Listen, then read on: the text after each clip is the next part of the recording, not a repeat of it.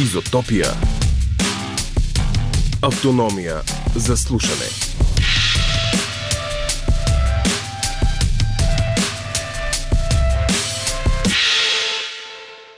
Слушате подкаста на Изотопия. В този епизод ще разкажем една мрачна приказка. Именно така, приказка, се казва новият роман на Краля на ужаса, Стивън Кинг. За тази и останалите книги на Кинг, за екранизациите на някои от тях, говорим с Антон Велчев от българските издатели на приказка и най-вече с Благо Иванов. Кинокритик, любител на зомбита и също писател с нов роман. Във втората част на подкаста излизаме от дълбокия кладенец и съпреживяваме едно ужасяващо падане под връх Тодорка на Владимир Павлов, първият български сноубордист, спуснал 8 хилядник. За ситуацията на екстремно оцеляване в наглед много по-безобидния Пирин, Владо разговаря с Таня Иванова, наша колега от новините на Хоризонт и автор на предстоящ документално-игрален филм. След като в радио вариант ви предложихме трите истории във филма, от която тази на Владимир Павлов е последната, сега ще разпитаме Таня за решението да се зарови в темата за психологическото оцеляване. Но най-напред приказка. Във всеки от нас има тъмен кладенец. Той никога не пресъхва. Може да пиете от него, но на свой риск, защото водата в него е отровна. Думи от новата книга на Стивен Кинг, озаглавена приказка Fairy Tale. Романът излезе официално на 6 септември тази година. Българската му премиера правим тази вечер в Изотопия. 654 страници в превод на Катя Парчинкова, издадени от издателство Барт. Тази вечер, последният четвъртък на ноември, легендарният майстор на ужаса отново засиява в ефира на автономията. Посвещаваме тъмната половина от предаването на него и последното му произведение. Каква история ни е подготвил този път? Тайна, пазана цял живот, история на която никой не би повярвал. Казвам ви кратката версия на описанието на сюжета – в центъра му е 17 годишният Чарли Рид, на пръв поглед обикновен тинейджър, но носещ на плещите си тежко бреме, наследява ключ към скрито, приказно царство, намиращо се в кладенец и се озовава в окото на бурята, където се води битка между силите на доброто и злото. История за отчаянието, самотата, бягството от прогнилата реалност на битието, разбитото от алкохолизма на бащата детство, но и огнения блясък на надеждата за промяна към по-добро. Битките, които се налага да водим, когато най-малко сме готови за това. Защото не всички приказки започват с имало едно време. Приказка е книга, родена от пандемията от COVID-19, казва самият Кинг. Имах нужда от нещо, с което да се забавлявам, докато размишлявам върху случващото се със света навън – продължава той. Какво бихте написали, за да сте щастливи? Задава си този въпрос Стивен Кинг. Ето и отговора му. Сякаш въображението ми чакаше да му задам този въпрос. Представих си огромен, пуст град. Изоставен, но жив. Видях празни улици, призрачни сгради. Видях разбити статуи. Тогава още не знаех, но скоро щях да разбера. Видях огромен дворец с стъклени кули – толкова високи, че върховете им се губят в облаците. Възоснова на тези образи изградих тази история. Дълбоко в кладенеца на въображението и на мътните води на живота ни хвърля Стивън Кинг. А нека поразсъждаваме около това, около новия му роман, който толкова жадно чакахме. Дочакахме го. Чакахме го като пълната с ледена свежа вода кофа, която вадим от кладенеца. Не в кладенеца, в изотопия на гости. Той сега гледа към матча и на мен ми е интересно какво става. 0 на 0, добре. А на гости ни е писателят, кинокритик и любител на зомбита Благо Иванов. Добре дошъл при нас. Добър вечер и благодаря за поканата. Кажи ми, какво до тук знаеш за приказка и какви са ти очакванията? Сега ще си говорим за книга, която и двамата не сме чели. Хм. Да, а, при мен е причината, поради която все още не съм е чела, че последните 2-3 месеца бях наистина твърде заед с неща, които поглъщаха страшно много внимание, енергия и време, но пък това приключи и съвсем скоро ще наваксам романа. А това, което предварително имам като очаквания е за роман, който съчетава две много любими неща на Стивен Кинг мрака и хорора и фентазито, нещо, което той е експлуатирал вече многократно в няколко свои романа, дори не само в Тъмната кула, който е, разбира се, най-очевидният пример, но той го прави още и с Талисмана, и с Очите на дракона. Така че очаквам а, наистина една, една така, едно развихрене на Кинговата фантазия, нещо, което той умее, а, както предполагам повечето фенове на Кинг вече са забелязали, осъзнали.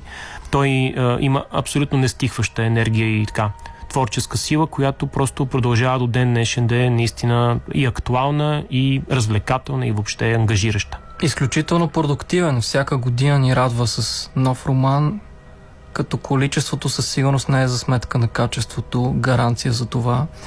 Вече по редица чужди издания излязоха различни ревюта, в които се коментират а, различни аспекти на романа, приказка.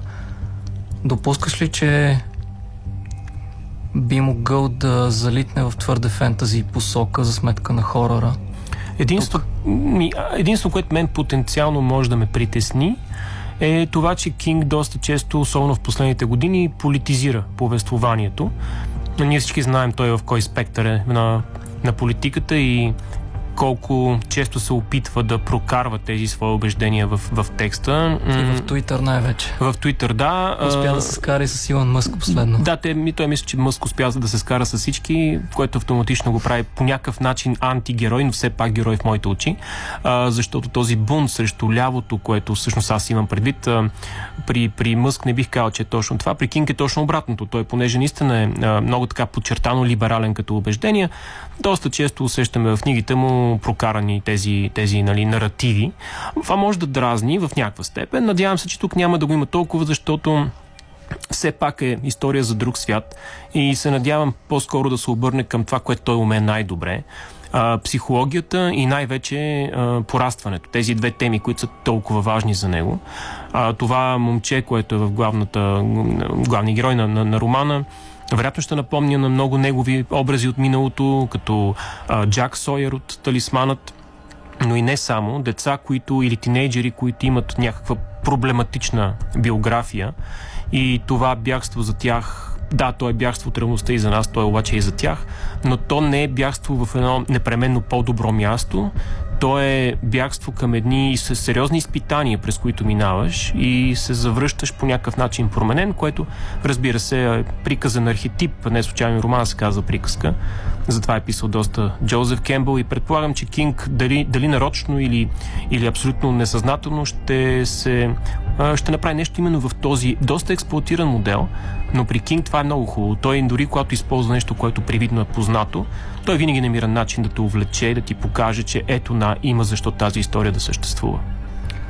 Критиката описва главния герой, тинейджера Чарли, като богато пресъздаден герой с комплексен и ярк положителен персонаж, преследван от призраци на миналото и настоящето, но пък запазил по някакъв начин добротата в себе си. При Кинг обаче не мислиш ли, че са по-привлекателни отрицателните персонажи? Видяхме и виждаме и четем това при Кърт Барл от Сеймос Лот, Джордж Старк, алтер егото на Кинг от тъмната половина, Пени Лайс, разбира се, от то. Да не носят ли те някаква по-интересна романтика, отколкото положителните персонажи? Те със сигурност носят обаянието на, на нещо, което привидно е далеч от нас, защото е абсолютно зло, но то много често е хуманоидно. И дори то а, от романа то, да е същество, което има и пуши, по... И пуши определен а, вид цигари. да, да, да. Дори, дори то е същество, което е по-скоро абстрактно, но неговите проявления са много наши, за да може по някакъв начин то да, да стане всъщност и по-страшно, защото най-страшната персонификация на то е под формата или на клон, или на някакви фигури от нашето минало, от миналото на героите, които то преследва. Именно за това е местоимение името му, защото то да според да. нашите страхове придобива своя образ. Да, Кинг тук е предсказал джендър, джендър флуидността на този персонаж. А, но истината е, че аз ужасно много харесвам и, и образите, които са, са положителни, нали, много от тях са интересни. Той много добре може да борави с, и с женски образи. Типичен пример е играта на Джералд, която, макар да е една от най-садистичните и мрачни книги, които той е писал. Доста болен сюжет. Изключително, да. А, много, много мръсна и на, на, така, каращата да се чувстваш неудобно книга и също времено там образа на Джеси Бърлингейм, главната героиня, всъщност е един от най-силните и най-борбени образи, които той е създавал. Също време обаче той може да покаже и женски образ като абсолютно зло, което обаче е много реално и, и, и много възможно. Другия пример такъв е, разбира се, Мизери, където Ани Уилкс е абсолютното чудовище. Тя, тя взима е, и Оскар. Тя, тя, тя взима и Оскар Кати Бейт за ролята. Там пък Джеймс Кан също прави страхотна роля. И разбира се, това е книга, която е била критикувана от някои фенове, защото те са решили, че Кинг чрез романа Мизери критикува фенбойщината. Той не твърди, че това е точно така. Разбира се, той по-скоро визира хората, които се вманячават по нещо. Там независимо... стигат абсолютно до крайност. Точно така, да. Сюжета да. е писател, разбира се, mm-hmm. при Кинг доста често това среща. Да. Писател, който претърпява инцидент с автомобил, изпада в безсъзнание и за нещастие е намерен и спасен от най-болната си фенка, която го завързва за едно легло. И оттам нататък ще си прочетете в Мизери какво става. Да, тук обаче Доста... е важен мета коментара, това, което може би наистина е засегнало хората. Тя го кара да пише. Тя го кара да напише нещо, което за тя нея, иска да напише. Да. да. Което е най-ужасното нещо. Един писател не трябва да се съобразява какво искат феновете, защото в един момент ти ще загубиш своя творчески интегритет. Да, определено. Кинг всъщност успява, като споменахме женски образи, успява да вникне не само в а, тези девиации и изкривявания на психиката при женските персонажи, но и дълбоко в психологическите им търсения. Дори успява да напише роман от името на жена, дълбоко навлизащ в психологията и романът на Лизи, например е много добър такъв пример. Така е, да. Той, а, женски образ е третиран по много интересен начин при него. Вероятно, по някакъв, а, по някакъв начин, вероятно, майка му и съпругата му, които са, може би, двете наистина най-важни жени в живота му, които са му оказали най-много така влияние, са, може би, аз пак кам тук спекулирам, някакъв събирателен образ на тези женски образи, съответно. М- спомена романа на Лизи в Роуз Мадър, който също беше спомената. Там отново имаш много силна, силно изразена женска тема. Там, разбира се, и темата за, за домашното насилие е много важна. А, така че това, на мен това ми допада много. Допада ми, че той не се задоволява само единствено с това, което той познава най-добре, а до някъде и това, което познава добре, както, както например неговата съпруга. Той твърди, че тя е всъщност неговия пръв читател, неговия най-върл критик. Той много и се доверява, много се вслушва в нея. Е изключително важна за творчеството му, защото Абсолютно. знаем историята с а, дебютния му роман Кери, който отива в кощото за Букук и тя го спасява от там, за да го разпрати вече към Точно издателствата. И, а тя Кери, самата е писател също. Тя самата е писател също, а Кери също е такъв образ на... Само, че при Кери не е непременно добро или зло. Кери е по-скоро еманацията на, на травмата, която в един момент се обръща срещу тези, които а, упражняват насилие на другите. Изотопия. Територия на свободните и спонтанните. Стивън Кинг и новата му книга Приказка вече на български язик и вече у нас. Говорим си за нея тази вечер в Изотопия. А сега в разговора включваме Антон Велчев от издателството, което разпространява книгата. Здравейте! Здравейте! Кажете ми първо като читател, какво може да се каже след като днес научих, че сте прочели половината от книгата? Без да издавате, ако може, за тези Мисля, от нас, че... повечето, които не сме? А, като читател мога да кажа, че книгата е наслада. Тя е написана с а, тази цел. Всъщност мотивацията за написването на приказка е един въпрос, който се задава Стивън Кинг в началото на пандемията. И въпросът е какво може да напишеш, което да те направи щастлив. А, явно всички сме имали нужда от а, една а, спасителна доза щастие, от забрава, от бягство.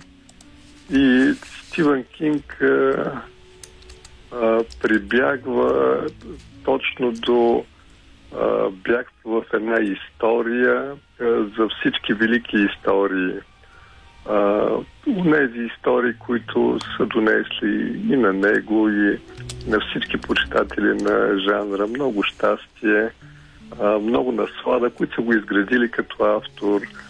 А, това са приказките на братя Грим, но унези нерафинирани приказки, в които а, присъства хорър в много голяма степен и в а, които а, добрия финал е по-скоро изключение. А, в а, Алиса, Джак и Бобеното зърно, а, магиосникът от Ос, а, изобщо до всички уния архетипни а, герои и разкази, които предзадават а, а, това, а, на което се е посветил Кинг. В романът присъства и препратки към, и към негови и много други истории. Ще открием препратки към талисманът, към тялото, една от повестите, включени в особени сезони към хрониките на Нарния. Нещо зло се задава на Бредбари, присъства и буквално като книга, пък и с, отново с податки. Наистина е книгата е една ода а, а, на възхищение и на признателност а, към жанра и също време много, много приятна история. Да си поговорим от съдържанието за дрехите на книгата. Графично прави впечатление, че е запазена оригиналната корица на изданието. Матово сте решили този път. Имаме и релефен лак в златен цвят с изпъкнали букви Стивън Кинг и заглавието приказка, които сме виждали в други ваши издания. Ами много, много е красива. Е, вие сте се докоснали до нея. Можете да Направили видите сме. в профилите ни на Изотопия в Фейсбук и в Инстаграм. Там сме публикували корицата. Направили сме всичко възможно а, изданието да бъде подобаващо за автора. А, виждате и вътре а, множеството графики преди всяка една глава и преди епи, епилога. Те са а, на два, а, авторството на двама художници, Габриел Родригес и а, Николас Делорд. А, предзадават какво ще има в главата. Като истинска книга с приказки. Точно така, точно така. Имахте ли вече някакво неистово количество заявки от фенове, още по-нетърпеливи от нас? Ние сме много доволни, че книгата успя да дойде предварително, защото е голямо мъчение за а, един истински фен на автора да вижда изданието вече по книжарниците, пък а, да си е направил поръчката още и предплатил още преди месец. Така че днес от първата минута, в която пристигнаха предварителните бройки именно за нашите а, читатели направили онлайн поръчки. В момента, в който пристигна, започнахме да опаковаме, за да можем да изпратим максимален брой поръчки. А, чувството е като джуджетата на дядо Коледа, защото да знаем наистина а, това, това томче колко радост носи на читателите. Само, че джуджетата в щата Мейн и май не са с чукчета и отверки, ами може би с някакви малко по-остри предмети. Съвсем така прикозно ни разказвате за книгата. Малко в страни ми се иска да ви задам един въпрос, с който и да завършим разговора. Да чакаме ли от вашето издателство преиздания на някои от книгите на Кинг? Ние редовно го преиздаваме. А, свършили някоя книга, Оставяме една пауза от 2-3 месеца. Нещо по-специално така като нова корица или нов превод или нещо так... юбилейно? Нещо по-специално? За Сейлон Слот най-вероятно ще има ново издание сега с а, появата на новата екранизация. Опитваме се да, да бъдем в а, крак с, изобщо с тенденциите на световното книгоиздаване на този автор. И всичко, което а, получава един западен читател, ще го имат и нашите родни читатели. В някои случаи се надяваме дори да е по-добро, отколкото това на Запад. Благодаря ви за това участие в Изотопия. Антон Велчев от издателството, което разпространява новата книга на Стивен Кинг Приказка. За нея си говорим тази вечер в Изотопия. Тук е Бългой Иванов. И Антон Велчев повдигна един въпрос, който аз се засегнах и в откриването на предаването, именно, че това е книга на Кинг, родена от пандемията и от усещането за празнота и пустота по време на нея и от а, вътрешните въпроси, които всеки един от нас си е задавал, пък писателите с още по ярка чувствителност, със сигурност пък а, от тях други светове изгряват и, и се създават в умовете им, но това с пандемите и апокалиптичните усещания никак не е ново при Кинг. Дори ако си спомняш, Благой, в началото на пандемията, когато започна, имаше такива новини в различни сайтове, че Стивен Кинг е предвидил пандемията, именно заради сблъсък. Това е постапокалиптичен роман от края на 70-те години, в който разказва именно за пандемия световна, която почти убива цялото население на планетата. Доста по-заразна от COVID, но доста подобна като заразяване и като ужаса, който изпитват героите в книгата.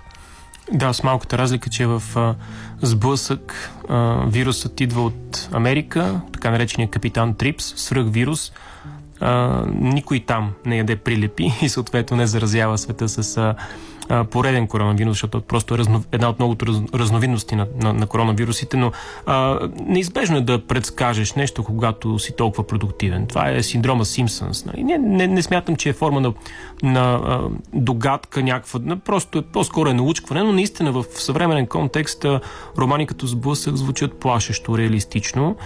А, има, и, има и по-зловещи сценарии възможни, така че да се надяваме, че няма да стигнем до нещо наистина близко до сблъсък. А всъщност в бягащия човек пък предвиди 11 септември, ама това е друга тема. Отново, да, отново е по-скоро съвпадение, но да, финала на бягащия човек много напомня на събитията в Нью Йорк от 11 септември.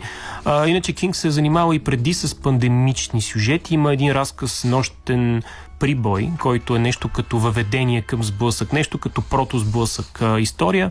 А има един друг разказ, който е много любопитен, който се казва Краят на цялата бъркотия в която двамата, мисля, бяха двама главните герои. Всъщност те откриват опит, опит, в опит да направят нещо, мисля, хубаво, ако правилно го помня, защото много давно съм учил, те създават а, някаква зараза, някакъв а, химикал, който превръща хората масово в а, идиоти, буквално, и така реално всъщност идва края на света. А, пак казвам, колкото си по-продуктивен, толкова е по-вероятно да оцелиш нещо. Изотопия. Благой Иванов е тук в студиото на Изотопия. Говорим си за последната книга на Стивен Кинг, Приказка. И сега въпрос към теб съвсем по твоята част. Готви се екранизация на приказка. В средата на септември стана ясно, че британският режисьор Пол Гринграс ще режисира и продуцира филм, базиран именно на тази книга. Гринграс, можем да кажем, че е известен с поредицата си за Джейсън Борн, да не стане само приказката на Борн. То всъщност проблема на тази новина е, че тя е много ранна новина. Тоест, да, правата са закупени, има и проявен интерес, има спряган режисьор, но на този етап нещата са в изключително ранен процес на подготовка. Дали и кога ще се случи това и дали ще е с този режисьор, това те първо ще разберем.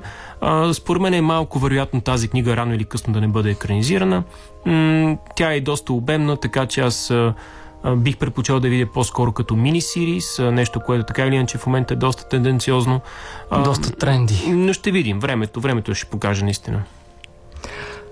Сега, в различни интервюта казваш, че Сиянието ти е любимата въобще екранизация на Кинг, на Стенли Кубрик. Много често самия Кинг в различни интервюта споделя забавни истории за фенове, които казват, о, знам кой си, ти си Стивен Кинг, харесвам твоите филми. Та, до голяма степен до публиката стига и чрез екранизациите си Стивен Кинг. Сега сиянието е страшно много изчепкано като тема, но имаш ли извън а, сиянието други твои любими екранизации, на които е хубаво сега да обърнем внимание, да ги отличим? Споменахме малко по-рано Мизери. Смятам, че е превъзходен филм. Много харесвам Stand By Me, Остани до мен или Стой до мен, все тая как е на български. Това всъщност е пълнометражна адаптация по новелата Тялото от особени сезони, също беше спомената книгата. Зеленият път със сигурност. А, Зеленият път е, е добра. Аз а, смятам, че изкуплението Шоушенк е в общи линии съвършен филм, въпреки, че Франк Дарабонт понякога се изкушава да залита в лек мелодраматизъм. Все пак наистина е много, много стабилен филм. В а, та по-хорър частта има един филм 1408 с Джон Кюсак, който беше един доста приличен хорър с призраци. А, има няколко телевизионни неща, които не са лоши. Аз харесвам много Крип Шоу на Джордж Ромеро, който всъщност е антологичен, пълнометражен антологичен филм, пряко вдъхновен от комикс културата и създаден по сценарий на Стивен Кинг, който Кинг пише, адаптирайки някои свои разкази, но и пишейки оригинални истории също така. А, може много да се говори за екранизациите, за съжаление много повече може да се говори за лошите екранизации. Това ми беше следващия въпрос да, и сигурно ще кажеш... за добрите, да. Има много Сега лоши. ще кажеш под Даже се, чудя, даже се чудя, аз винаги съм смятал първата, първата версия на подпевачката за един а, посредствен филм с сантиментална стоеност, който има някакви отделни качества. Ей, приемно музиката става, окей, и някои от кастинг решенията са супер. А новия филм е абсолютна творческа катастрофа. Новия филм е буквално негледаем филм, който се казва подпълвачката, но вместо да гори тлее. И категорично смятам, че всеки ще си направи огромна услуга, ако си го спести. А, но, но пак казвам, толкова много вече са екранизациите, че не мога да не се отсее една добра селекция. Аз а, съм ужасно разочарован, че така и не видяхме наистина качествен филм по гробище за домашни любимци, която пък е моята любима книга на Кинг. Това беше моето разочарование, каквото ти си изпитал за подпълвачката, mm-hmm, защото mm-hmm. последната версия на гробище за домашни любимци дори беше променен и сюжета и доста, доста повърхностен прочит на, на Кинг беше просто някакъв а, а, кошмарен опит за среден, среднокачествен хорър. Нищо Съгласен. повече без дълбочината, която се влага и в историята. А книгата е нещо като хорър версия, свръхестествена хорър версия на Федор Достоевски, колкото и помпозно да, звучи, да, да звучи това, наистина го мисля. Наистина за тази а, спирала към, към дъното на човешката душа, която се спускаме и как не можем да преодолеем трагедията и как трагедията ни погубва, въпреки че ние сме живи, но някой заради когото страдаме е мъртъв и ние не можем да приемем това. Много, много силни, изключително човешки теми има гробище с домашни любимци, абсолютен литературен шедьовър, независимо от жанра си. И за съжаление, старата екранизация на Мери Ламбърт от края на 80-те е, да, гледаем филм, но абсолютно също повърхностен филм. Тя е много точна спрямо книгата, но си остава второкласен хорър, докато романа е нещо чудовищно добро, а пък новата версия, както нали, сега е, ти каза, е, е нещо, което също трябва да бъде по-скоро да бъде подминато. Връщаме се в литературата, като каза роман и нова версия, ти пък имаш нов роман, нова книга, освен кинокритик си и писател. Новата ти книга се казва Крехар, съвсем наскоро излязла. Кажи ни повече. Да, това е книга, която всъщност е причината аз все още да не съм чел приказка на Стивен Кинг. Последните 2-3 месеца много усилено работих върху финализирането на романа и съответно пускането му на пазара. А, Крехар е история силно повлияна от автори като Макс Брукс и, и, и Майкъл Крайтън. Някой дори вероятно ще открие и Стивен Кинг вътре. Но това са сериозни заявки. Аз нямам чак такива претенции. Моята претенция е да напиша една добра история, в която да се опитам да помиря суеверието с рационализма. Тоест, ако имаме някъде някаква легенда и тази легенда е дори в нашите ширини, как можем да обясним тази легенда научно? И всъщност това е идеята на Крехар за едно, за едно същество, което се твърди, че живее някъде в Ловеч и едно семейство, което се озовава в територията на това същество и в процеса на историята ние разбираме дали има, има реалност или няма в тези поверия, но идеята е да се пречупи цялото нещо през призмата на науката. Тоест ние да обясним всичко емпирично. В рекламата на книгата пише, че правиш остър завой към енигматичната криптозоология. Да, тази псевдонаука, която е много повече субкултура, отколкото реална наука, криптозоологията се занимава с изследване на същества, за които нямаме доказателства, че изобщо ги има. Най- най-добрият пример Това за това... Стивен Кинг го харесва. Да, най- да, най-добрият пример за криптозоологичен а, такъв а, екземпляр е Неси. И всъщност Крехар е своего рода българска версия на легендата за Неси.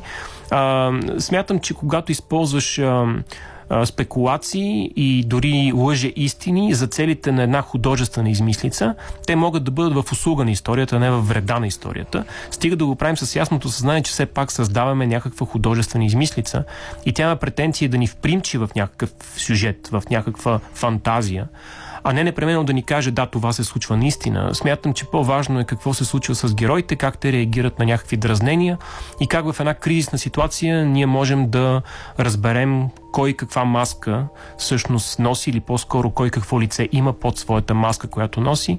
За мен тази история Крехар наистина на първо място е история за едно семейство, което има много токсични взаимоотношения и всъщност те са, те са центъра, а всичко останало е нещото, което наистина движи фантазията, движи въображението и най-вече се надявам да създава усещане и чувство за любознателност, да искаме да опознаем по-добре света.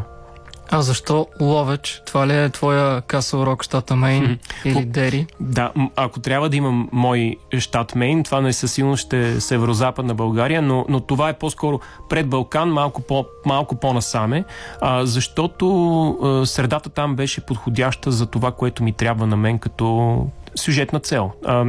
Там и природата го, го допуска, там има едни други неща, които са чисто географски, които не мога да кажа точно какви са, защото ще са спойлер за сюжета, но те бяха важни, защото изиграват важна роля в книгата.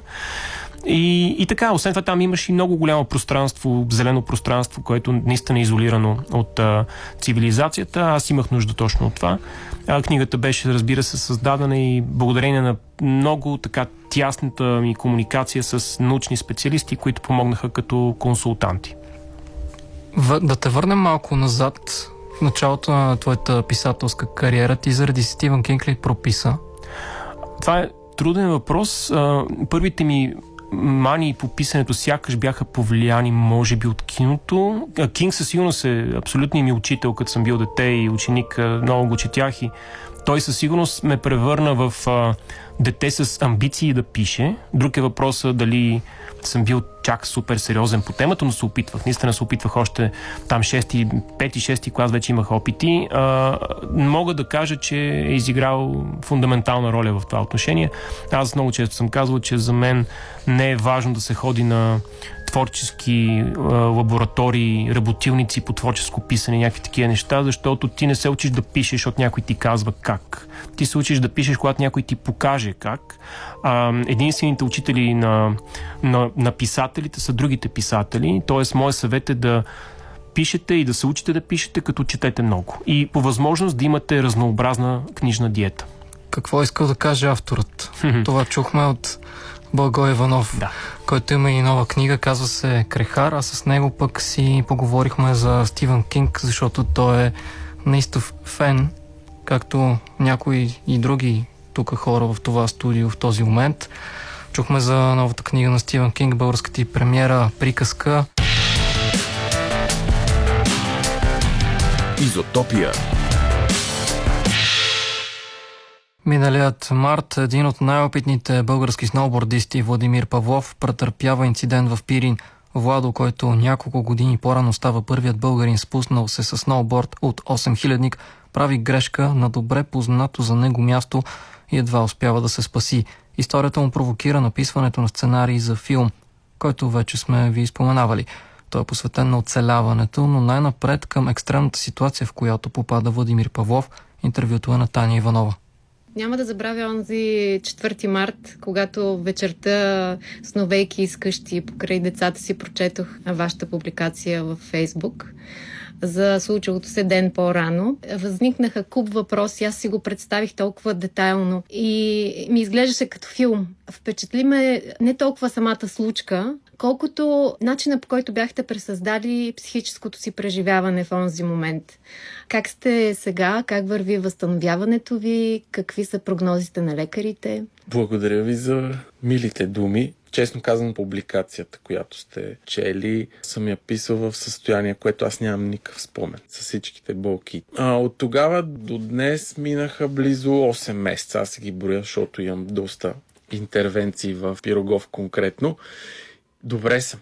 Слава Богу, цяло лято успях да прекарам с семейството ми на морена вода, което беше препоръчено и от лекарите за едно по-добро възстановяване. В момента имам още 8 дълги винта в глезена ми и една педия метална плака стоманена, които трябва да бъдат извадени утре. Влизам в операционната, така че с вас се виждаме общо взето в последния момент преди това да се случи. Сега съм и мобилен, ходя, после едно известно време, вероятно, ще куцам патерици. 100% не се знае дали ще си възвърна мобилността, което ме притеснява, но пък и ме мотивира да действам с рехабилитации, с упражнения, това, което се случи тогава, самия инцидент, можете ли а, да се върнете назад и да си спомните към този момент а, как стояха нещата във вашите очи? Много добре си спомням всичко, въпреки шока, адреналина и емоционалната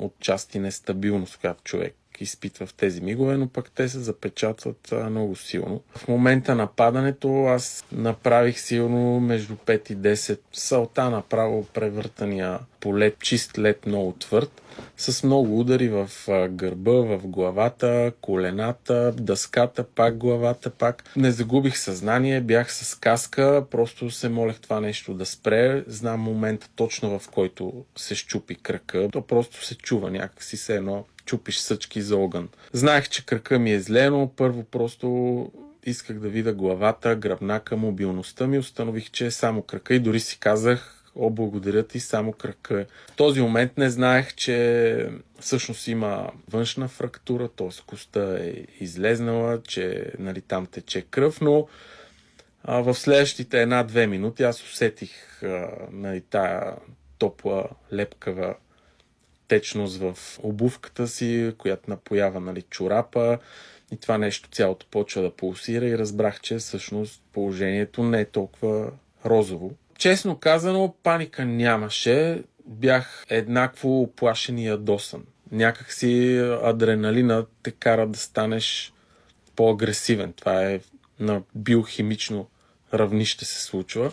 Мисля, че изкрещях веднъж два пъти, хем от болка, хем от някаква ярост а пък и за да се усеферя, както се казва. Това всичко трае в рамките на минута, най-много. За мен беше като много дълъг период. Първото нещо, което направих е да извадя телефона. Беше под минус 10 градуса и знаех, че ако го държа много навън, ще падне батерията, но веднага видях, че всъщност няма никакъв обхват. И оттам нататък предприех действия да си се само спасявам. Болка нямаше толкова силна, но тя постепенно се увеличаваше. Всъщност адреналина, вероятно, е притъпява в началото. Да. Аз съм имал и други травми и страшно добре знам, че трябва много, много бързо да се спретнеш и да се справиш, да стигнеш до където трябва, защото като се увеличи болката, няма да можеш да го направиш. Той човешки организъм е така организиран от природата, че пази един много сериозен резерв физически, който е и, и умствен, и чисто мускулен, с който ти да можеш да излезнеш от такава ситуация. И когато този резерв обаче свърши и ти не си се оправил с него, тогава просто финишираш и умираш много, много бързо. Ние нямаме хеликоптер, имаме много добра спасителна служба, но колкото и да е добра, на тях ще, ще им отнеме минимум половин ден да стигнат до мен. Достъпът е толкова труден, непристъпно място. Отгоре са скали, много тясни, между които аз съм минал, а с 200 метра денивелация под мене има 20 метров ледопад. Тоест аз нямам права линия надолу, с която да се измъкна. Може ли да върна малко лентата назад, за да си представят нашите слушатели къде точно се случва, в какъв момент? Вие сте под връх Тодорка. Изкачил съм връх Тодорка на 3 март 2022 и предприемам спускане по западната стена. Точно от върха, като се тръгне право на запад, без да се траверсира на никъде, е по-трудно. Има скали, има стеснения, ледопади, трябва точно да знаеш къде да се спуснеш, къде да траверсираш, откъде да минеш, така че терена е разнообразен, по-труден и по-така екстремен този терен го карам много често. Повечето пъти там съм с приятели. Този път бях сам. Снега беше много хубав, нямаше предпоставки за лавина. И аз започнах карането, като в горната част почти винаги там е много издухано, много заледено бих казал, с такива образовани снежни пера от вятъра. Но дори там във високото терена беше перфектен. Човек можеше да направи едно много хубаво спускане. Това ме накара да се отпусна малко. Все още в горната част на това спускане скалите се стесняват и образуват два много тесни улия, които може само един човек да се побере. И в повечето случаи аз там спирам и започвам с много къси верижни завои или ако е лед с свличане да минавам през тези стеснения, докато излезна от тях. Като излезна, преценявам условията и продължавам. Но в този случай моята грешка беше, че аз реших, че заради толкова добрите условия аз ще мина не с къси верижни завои от там, а право надолу с пълна скорост или на шус, както се казва. Адреналина е много висок, защото минаваш между големи отвесни скали в много тесен процеп, в див пирин, след което тези примерно 40-50 метра такъв процеп се излиза на много широко място и огромен улей, който ти освобождава карането. Вече няма скали, няма нищо там. Наистина в теснината, в процепа, снега беше перфектен, но когато излезнах, пропаднах малко и се оказа, че под тези скали надолу, цялата широка част преди време е паднала във вина. И отдолу седеше лед твърд като масата, тъй по-твърд вероятно от дървото, който рано сутрин е още по-твърд. И този лед беше покрит с 2-3 см някакъв снежец от през нощта. Влизайки с такава скорост, аз веднага разбрах, че нямам как да спра, защото е страшно стръмно. Аз се движам сигурно едни 50-60 км в час, което е много висока скорост на а, ски и сноуборд извън писта. Не можах да спра и не опитах да спирам, защото нямаше да имам шанс да го направя и знаех какво ще последва. И затова продължих да увеличавам скоростта надолу. И лошия късмет беше, че в момента, в който аз опитах да спра, нещо удари дъската с страшна сила, нали, с скорост може да си представите.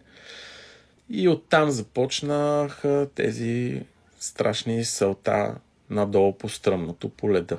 Когато успях да стигна до Банско два месеца по-късно, за да си видя сноуборда, видях, че всъщност аз съм ударил скала, която ми е скъсала и канта от частично е щупила и самия сноуборд и това нещо ме е метнало, защото аз не можех да си обясна в началото защо съм паднал. И така като се замисля, като съм гледал и други инциденти, за да се случи катастрофата, се навръзват много-много неща. Има и лош късмет, и грешна преценка, и на обстоятелства и тук по същия начин това се случва някъде на около 500 метра, пък хижа вихрене на около 1900 метра и то не е директно под мене. Аз знаех какво трябва да направя, просто не, не бях сигурен в тялото си.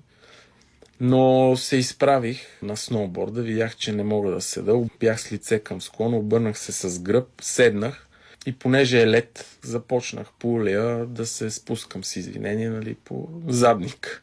50-100 метра, така до място, в което аз знам, че трябва да започна да траверсирам на мое ляво, за да не излезна на въпросния ледопад. Започнах да карам. То това каране трудно може да се нарече, защото аз карах просто само в една посока. Не можех да завия. И започнах един много дълъг траверс от под самия връх на Тодорка, точно в посока юг. Там вече беше и дълбок снега, което до някъде ми помогна. Няма сътресения в мекия сняг, ти просто плаваш отгоре но а, бях си щупил задния крак и за да се задържаш с сноуборда по мекия сняг, трябва да седиш точно на него. Направих половината от този траверс и спрях съвсем умишлено да проверя за връзка. И имаше. Звъннах на моята приятелка и партньор Зоя и казах, зле съм, не знам колко обхват ще имам и колко батерия, звъниш на ПСС и пращаш екип към хижа Вихрен. Щупен крак, много зле. Това беше разговора. Тя, жената, много се изплаши, но в такива моменти нямаме време за беседи. Още повече, че то сигнала се появи съвсем леко. Затворих, вече знаех, че тя ще свърши работа със сигурност. Продължих с траверса, докато не излезнах в улея над хижа Вихрен. Тогава вече знаех, че ще стигна. На правилно място съм, оттам по-лесно могат да ме извлекат. Но исках да слезна още по-надолу. Пак започнах надолу по задник. Най-лошото е, че като тръгнеш по леда надолу, трябва и да спреш. А пък спирането ставаше като закува дъската. И това нещо ми причиняваше болка до черно. Но в а, уля над хижа Вихрен вече беше страшно. Той аз някакси целя се тресях, нали? Това са на организма някакви... От кръвозагубата и от адреналина. Ами от адреналина, но просто така безконтролно, без да има паника, но усещам, да. че губа контрол над скелетно-мускулната си система. Спирах с борда, продължавах и излезнах вече на стотина метра над хижата, където улея свършва и се разлива в едни поляни, които са образувани от лавини. Исках да се махна оттам, исках да продължа към хижата, но не можех, просто не, не можех да събера сили и болката стана страшна.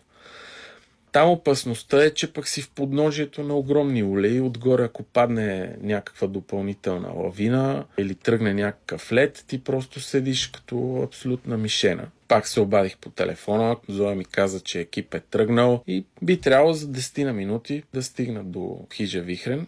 Но аз ще ни не чувах. Поседях малко, докато останеш без да действаш, така почвате ни мисли да се въртат вече Какво в да глава. Те ми, че никой не идва и че това е проблем. Аз си гледам часовника, кръвта си тече долу, обувката се пълни, болката се увеличава, аз се треса целия. Имаше ли миг, в който така загубихте надежда и мислихте, че може би това Не. е края за вас? Не, но се изнервих. Аз това го владея, не се гордея с него, но така съм по-припрян.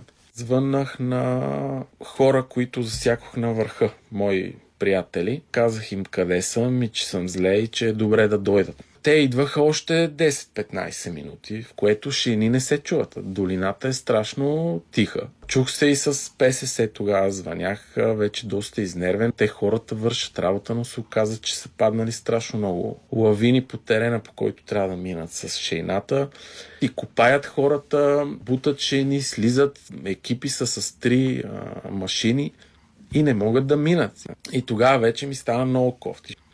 Но дойдоха моите приятели, те бяха много добре подготвени. Едното момче извади турникет, чисто нов, подготвен. Сложихме на крака, засичахме време. Аз веднага ги помолих да организираме нещата, да се махнем от подулия, защото и той за тях е опасно. Сложиха ме върху сноуборд, почнаха да ме извличат от там. Той идеята беше да минем 50 метра, просто да излезнем mm-hmm. от гърлото на улея. Развързвахме турникета когато трябваше, за да се възобнови кръвообращението и после пак го затягахме. Та мина още много време, за мен е цяла вечност. Накрая се чуха тези шейни. Оказа се, че е трудно пак да стигнат, защото трябва да се мине Бъндеришката река, но един успя. И сега проблема беше как с двама души ще пресече той тая река. Представете си едно рязко спускане, долу е реката, тя е покрита с сняг и после много рязко изкачване. И това беше ключово. Той вика, дръж се здраво. Също аз бях пред него, за да не си разбиеш и главата. И той се засили, спусна се и не може да намали, защото не може да, Да. да. да вземе след това противо наклона и реално се забихме с всичка сила в отсрещния склон. Аз даже ме болеше после едната ръка от това нещо, но успяхме да излезнем от другата страна, за което Ева наистина за шофьорлъка в този случай на ПСС. Имахме перипети и там закъсахме с шейната за малко, наложи се, даже аз да му държа кормилото, пък той да дава газ, защото се окупаваме се. Стигнахме до пътеката на Бъндерица и слезнахме с лекари с кабинковия лифт към курорта. А сега зад всичко, което разказвате, чувам една абсолютна адекватност. Чува се просто откъде идва това от този гняв, който казвате, че носите в себе си и така в такива ситуации се мобилизирате или пък от този натрупан опит с годините, нали, вие сте знаели кое до какво води или пък е част от инстинкта за самосъхранение. Мен това много ме впечатли тогава, когато се е налагало с кост, която явно е стърчала. Да продължите с тази болка, да карате надолу. Ами в последствие се оказа, че то не е едната коста, всъщност двете основни кости, които слизат от коляното към глезене и двете са щупени на две. Просто от адреналина човек избухва. Пълна мобилизация не е рационално. Въобще не съм мислил. То е оцеляване. Това е. Значи човек иска да оцелее и паниката до никъде не води. Даже всъщност води точно в обратната посока, към двата метра под земята. Опита със сигурност много влияе и това, че знам къде съм, знам какво се изисква от мене, знам мястото какво предполага. Така че това е Таня едно оцеляване жажда за живот.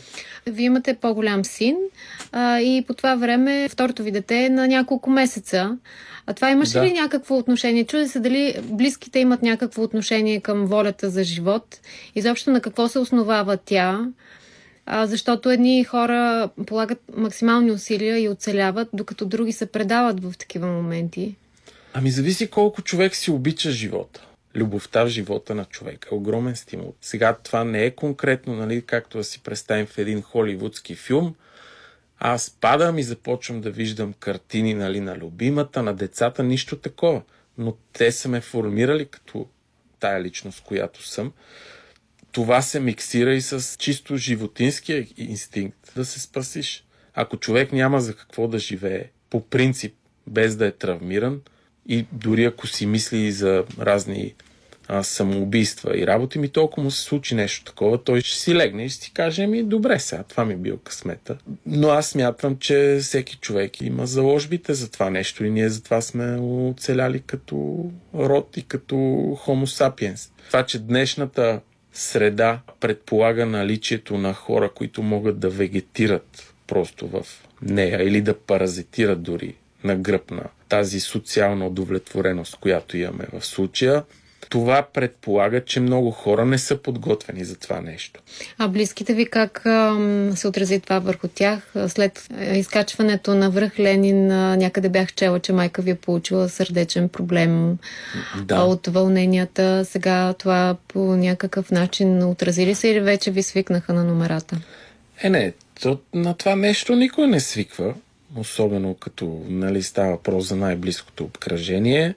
Стреса върху тях е много сериозен, за което аз мога тук и публично да им се извиня, но нали, то не е желан ефект. От друга страна, не може това да бъде абсолютна спирачка нали, за личните цели и мечти на човек след голямото приземяване, за което често казвате, че този инцидент ви е приземил доста във всички аспекти на живота, започнахте ами... ли така да се въздигате? Нямаше на къде по-надолу. Просто имаше един месец и половина до два, които бяха изключително тежки за мен от към болка и това, че не мога да бъда независим по никакъв начин, което тотално контрастира с моята натура и начина ми на живот. Болката беше смазваща. На няколко пъти ми е причернявал страшно. Най- ужасно беше в медицинския център в Банско, къде трябваше да ми свалят сноуборд обувката. А пък самите медицински лица дори се опитаха да започнат да я свалят без да я развръзват, което не е възможно дори при здрав крак. Нали, аз им казах да я режеме, те казаха, че не могат да я режат. И оттам едва ме оставиха да я развържа и двама души с всичка сила, въпреки моята травма, просто фанаха петата на обувката и почнаха да дърпат. Оттам нататък, като се свърши с опойката, става наистина много, много тежко. Пих дълго време обезболяващи, които пък съответно имат своята друга негативна страна. И тази жажда, че аз искам бързо да стана на крака, искам да бъда пълноценен, искам да хода, искам да излизам. Веднага си поставям някакви цели. Аз трябва да започна да карам колело, трябва лятото да мога да, да карам кайтсър. Лека по лека, след месец и половина, с един приятел дойде под ръка под рамо с патерици по 5 метра, 10, 100. После имаше втора оперативна намеса. Лека по лека започна да ходи. Последен въпрос. Ще се върнете ли в този улей? 100%.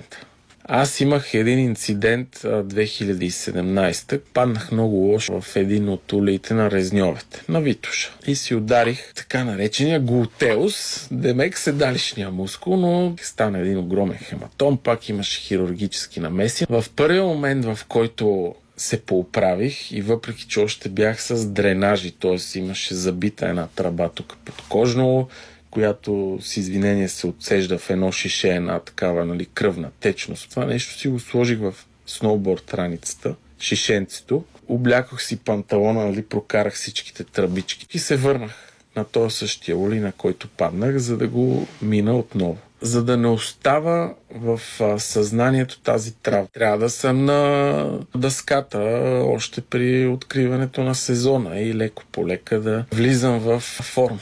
Изотопия Разговорът с сноубордиста Владимир Павлов за преживяванията му под връх Тодорка провокира създаването на цял документален филм. Той е посветен на оцеляването в екстремни условия. В Изотопия имахме възможността да излъчим в радио вариант и другите две истории във филма. Преди време чухме как легендарният алпинист Методи Савов преживява буря под Еверест – после научихме и за случая, при който на също толкова известните алпинисти Николай Петков, Дойчин Боянов и оператор на Делчо Хазър Басанов се наложило да преминат като човешка гасеница през неизследвани територии в Антарктида. А събирачът на всички тези истории е колегата ни от новините на Хоризонт Таня Иванова. Тя решава на катерачески мускули да сглоби от тях филм, който в процеса на работа се избистря като документално игрален. Интересен жанр. Причината е персонажът, свързващ трите истории и сам по себе си оцеляващ. Журналистът трябваше да има свързваща история между трите документални и така в началото се колебаехме с оператора Красимир Андонов, коя да е тя. Аз бях заложила на журналист, който разказва трите истории. Лично беше по-лесно аз да играя, да играя себе си, отколкото някой друг нали, да свързва трите истории. Та така се получи.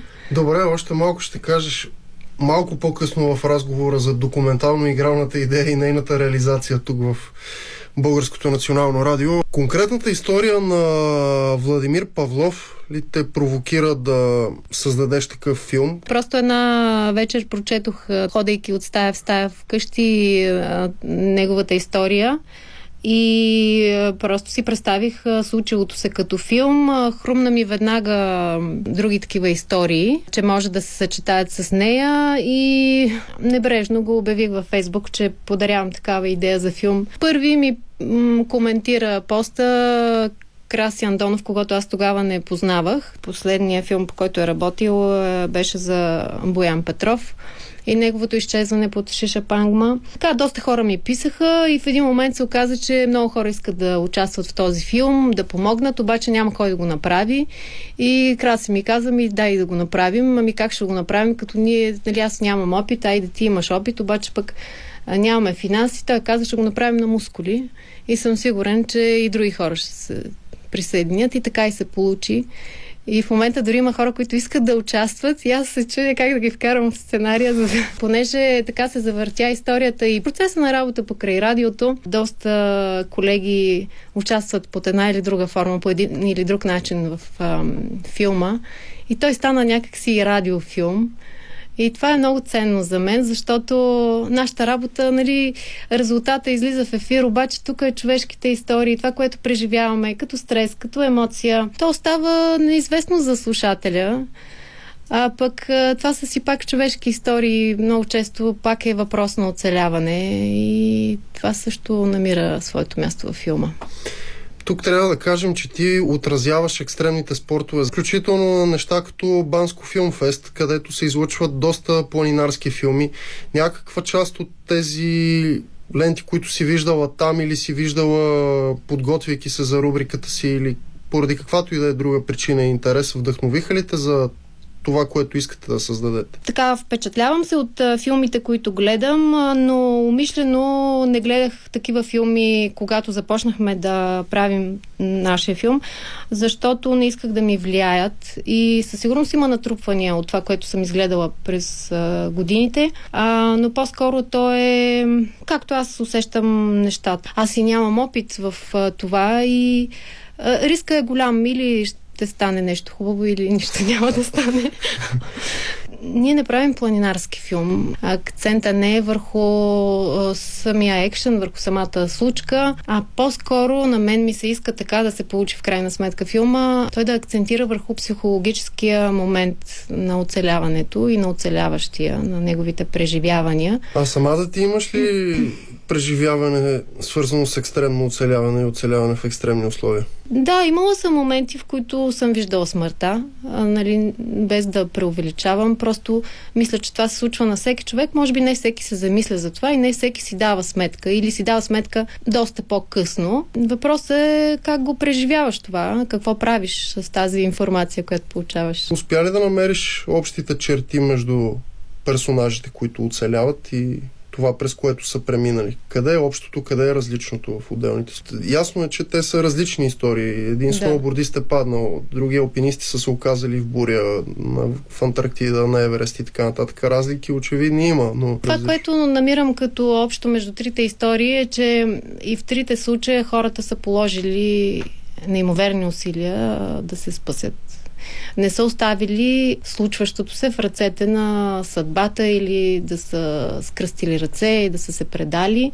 А за някои, те са попаднали в някаква сложна ситуация, но това не е въпрос на оцеляване, защото те са действали, направили са каквото е трябвало и са се измъкнали.